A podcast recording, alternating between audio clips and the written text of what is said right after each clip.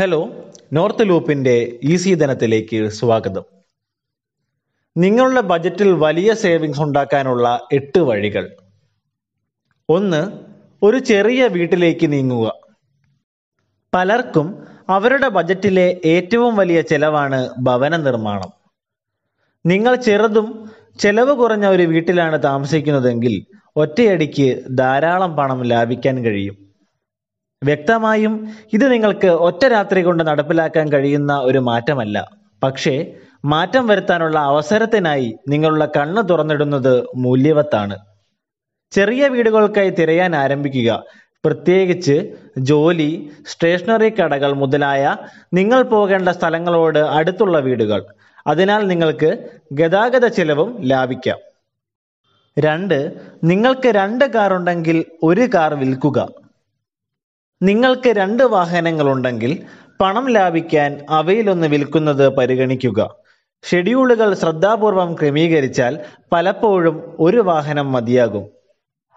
ചില കാറുകൾ ഉള്ളത് ചിലപ്പോൾ രസകരമായിരിക്കും പക്ഷേ അത് ആവശ്യമില്ല.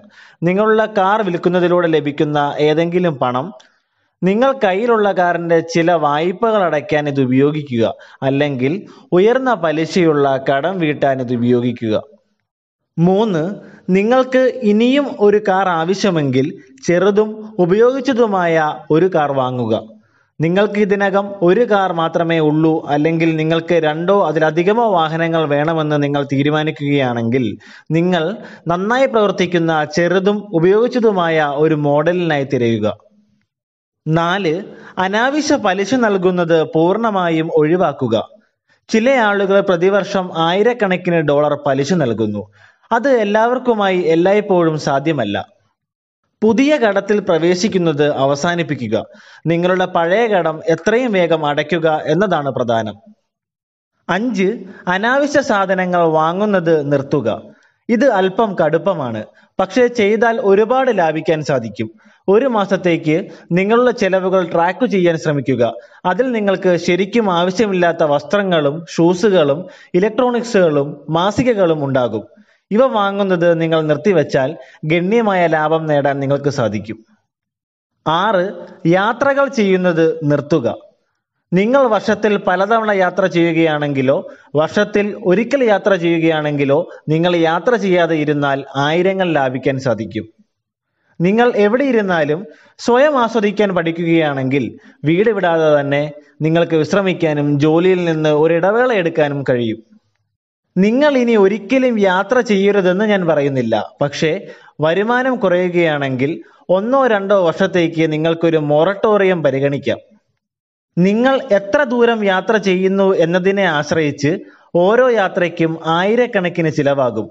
അതിനാൽ ഇത് ചില ആളുകൾക്ക് ഒരു വലിയ സാധ്യതയാണ് ലാഭമുണ്ടാക്കാൻ. ഏഴ് വിനോദം കുറയ്ക്കുക.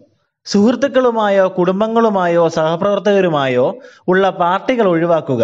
മാത്രമല്ല ഇത്തരം പാർട്ടികൾ ചെലവുകൾ ശരിക്കും വർദ്ധിപ്പിക്കും. വളരെയധികം വിനോദിക്കുന്നത് നിർത്തുക.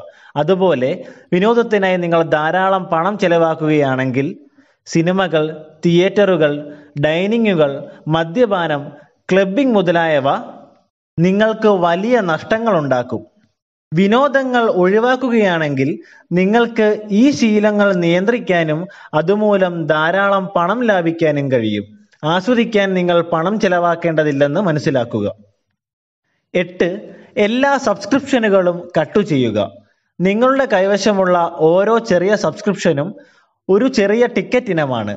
ഒരു മാഗസിൻ സബ്സ്ക്രിപ്ഷൻ പ്രതിവർഷം ഇരുപത്തഞ്ച് ഡോളർ വരെയാകാം. ചില ആളുകൾക്ക് ഇതിലും കൂടുതൽ സബ്സ്ക്രിപ്ഷനുകൾ ഉള്ളതിനാൽ ഇവ കട്ട് ചെയ്തുകൊണ്ട് ഒരുപാട് ലാഭിക്കാൻ കഴിയും. ഇതുപോലെ നിങ്ങളുടെ നിലവിലെ ബജറ്റ് വെട്ടിക്കുറയ്ക്കുകയാണെങ്കിൽ നിങ്ങൾക്ക് ധാരാളം പണം ലാഭിക്കാൻ സാധിക്കും. കൂടുതൽ വാർത്തകൾക്കും അപ്ഡേറ്റുകൾക്കും ഈസി ധനം ഫോളോ ചെയ്യൂ.